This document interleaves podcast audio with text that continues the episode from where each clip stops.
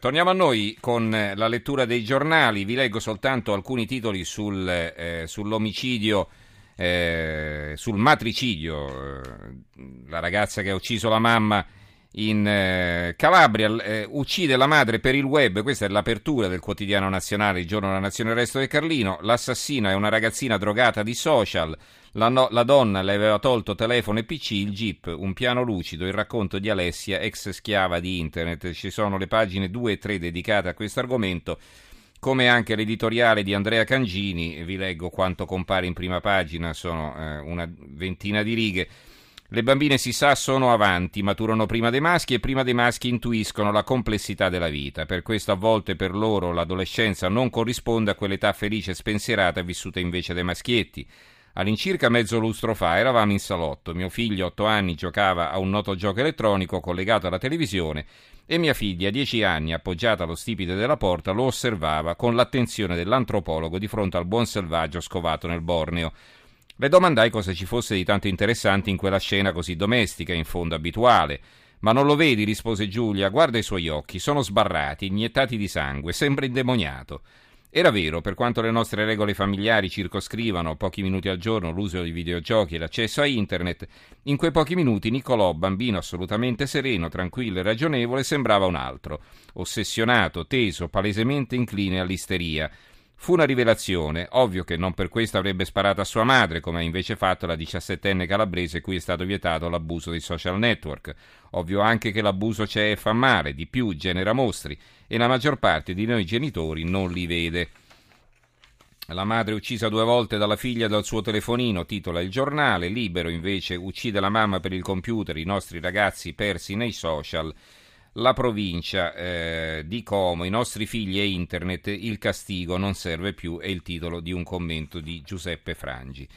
Allora, cambiamo argomento. Come avevo preannunciato in apertura, parliamo di una bella iniziativa che si sta realizzando all'interno del carcere di Bollate, quindi siamo a Milano e in linea abbiamo il direttore del carcere di Bollate, Massimo Parisi. Direttore, buonasera.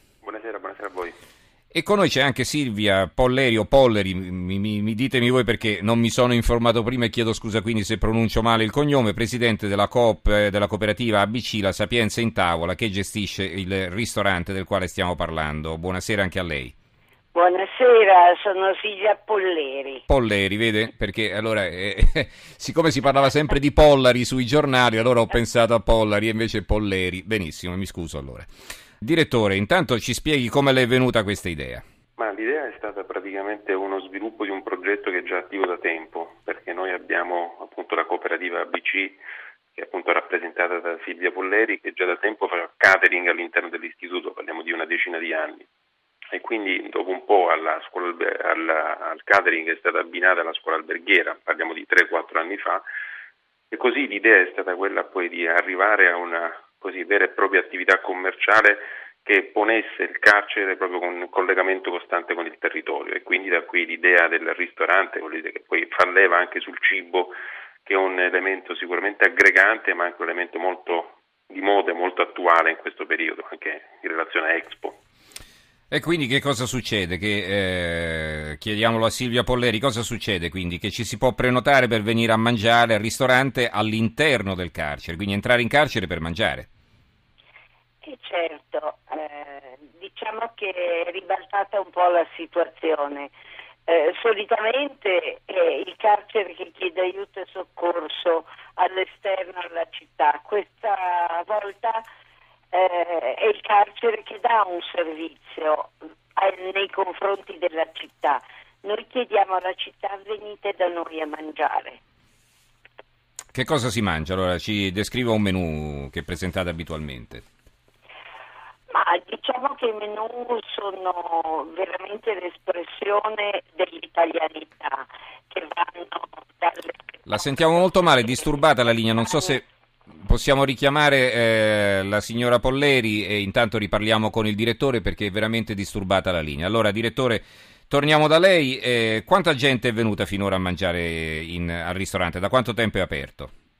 Ma il ristorante ha cominciato una fase di rodaggio già da tre settimane, poi è stato inaugurato ufficialmente il 26 ottobre, quindi lunedì scorso, e devo dire che l'afflusso comincia a essere anche importante, nel senso che noi il ristorante fa un coperto di 52 posti e comunque ogni sera abbiamo quelle 30-40 persone, sia a pranzo che a cena, perché il ristorante è aperto sia a pranzo che a cena. Questo è soddisfacente, ma credo che sia importante per noi proprio per quello che stava dicendo Silvia Polleri, cioè che la gente viene a vedere all'interno dell'istituto penitenziario, un po' anche l'obiettivo quello di incidere su quello che può essere il senso comune della pena, quindi riflettere sul senso della pena. Questo è importante che lo faccia la gente così, tra virgolette, comune e non diciamo, esclusivamente gli operatori del settore. Questo è un po' anche l'obiettivo che ci poniamo con questa iniziativa. E i prezzi come sono? Tanto così per, per, no, info- prezzi, curiosità. Mm. Ma i prezzi credo che siano anche accessibili, nel senso che a mm. pranzo si arriva a una decina di euro e poi ah, a, cena, delle, a, cena, si arriva a una trentina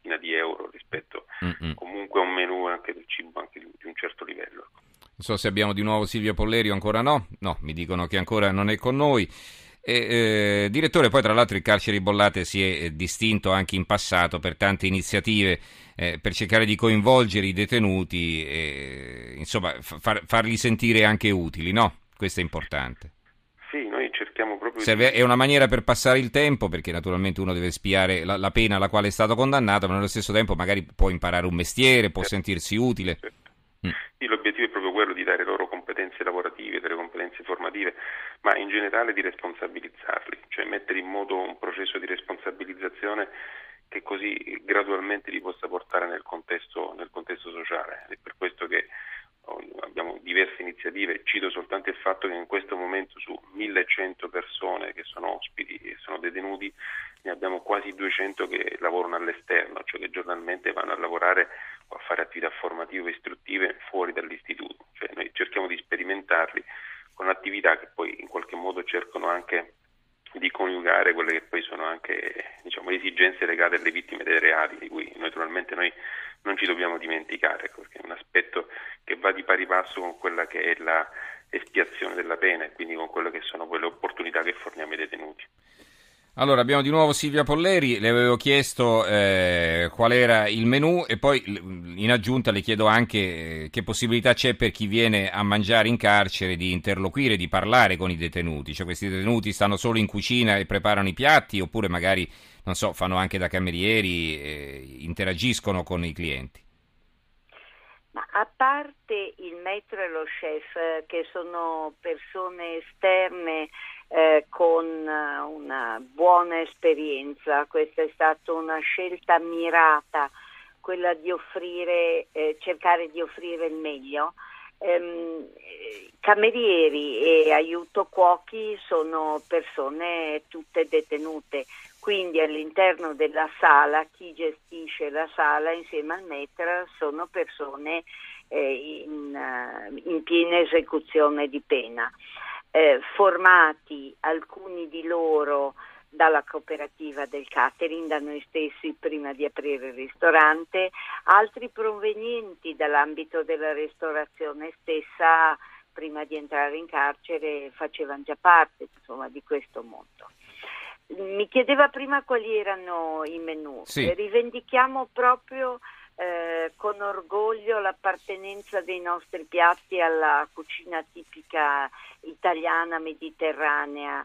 Abbiamo delle pappardelle di castagne a ragù di cervo piuttosto eh, che dei piccoli gnocchetti di zucca fatti con il pesto, i testaroli stessi anche fatti con il pesto, eh, piuttosto che carni, pesci, tutto comunque appartenente alla nostra cucina mediterranea, con una cura particolare anche nella preparazione del piatto. Mm-hmm.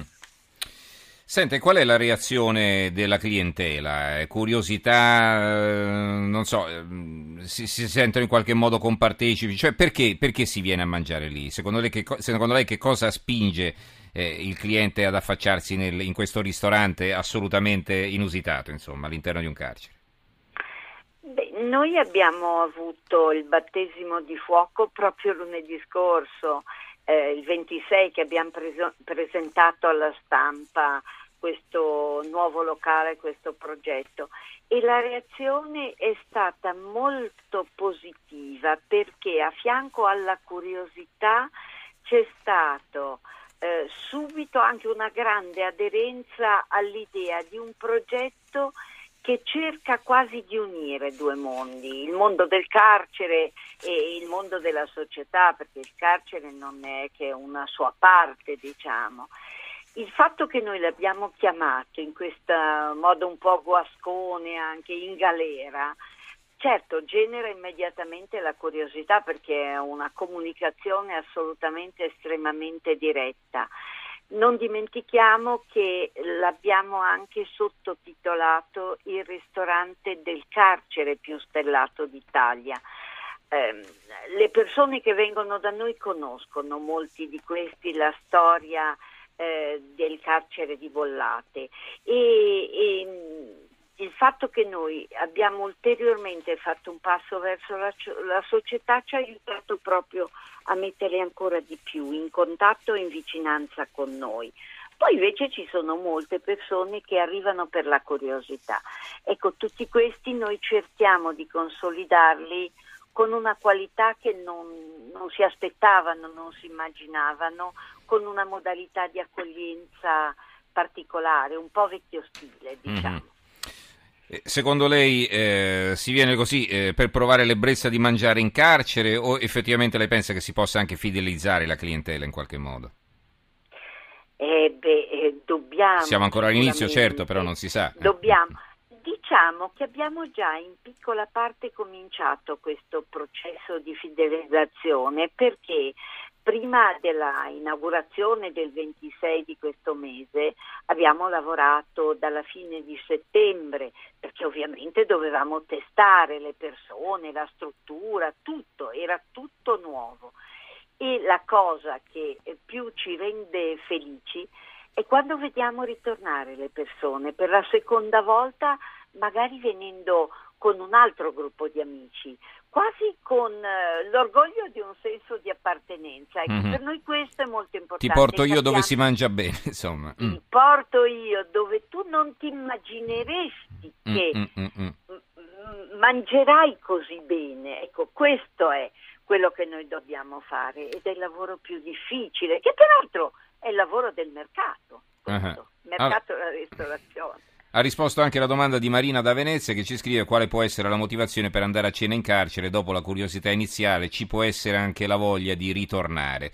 E Daniele da Palermo invece ci, si domanda i soldi guadagnati come vengono utilizzati. Allora, eh, c'è un guadagno anche per coloro che lavorano? Cioè, come, come funziona? Noi siamo mm. una cooperativa sociale Mm. Cooperativa sociale che dà lavoro ai detenuti. Questo significa che il primo postulato del lavoro è quello della retribuzione. I detenuti percepiscono uno stipendio, sono assunti regolarmente con il contratto delle cooperative sociali e eh, questo fa sì che mette in atto diritti e doveri nell'ambito del lavoro eh, e renda tutto estremamente dignitoso perché la persona che va a lavorare guadagna e mantiene la propria famiglia. Questo in 11 anni che funziona la cooperativa è stato uno dei motivi proprio di orgoglio, mm-hmm. poter mandare alla propria famiglia lo stipendio e nonostante gli errori che sono stati commessi e che giustamente giustamente vengono trascorsi all'interno dell'istituto penitenziario, però io comincio detenuto a eh, offrirti la mia dignità. Mm-hmm. Sto lavorando, mantengo la mia famiglia e noi ne vediamo poi i risultati di molte situazioni familiari che spesso si ricompongono nell'ambito di questa mm-hmm. dignità. E questo è senz'altro importante. Direttore, direttore, del carcere di Bollate Massimo Parisi, a lei le conclusioni. Allora, questa iniziativa, diciamo, ce l'ho già spiegato, e, eh, si inserisce in una, in una, strategia di più ampio respiro che ormai va avanti da tanti anni. Ecco, ci sono persone che poi in qualche modo sono rimaste in contatto con voi, sono rimaste a lavorare, eh, in, diciamo, collateralmente, all'esterno del carcere naturalmente, però continuato, hanno continuato a collaborare con l'istituto penitenziario o no? Sì, ci sono detenuti che continuano a collaborare eh, anche dopo dire, finita l'esecuzione della pena.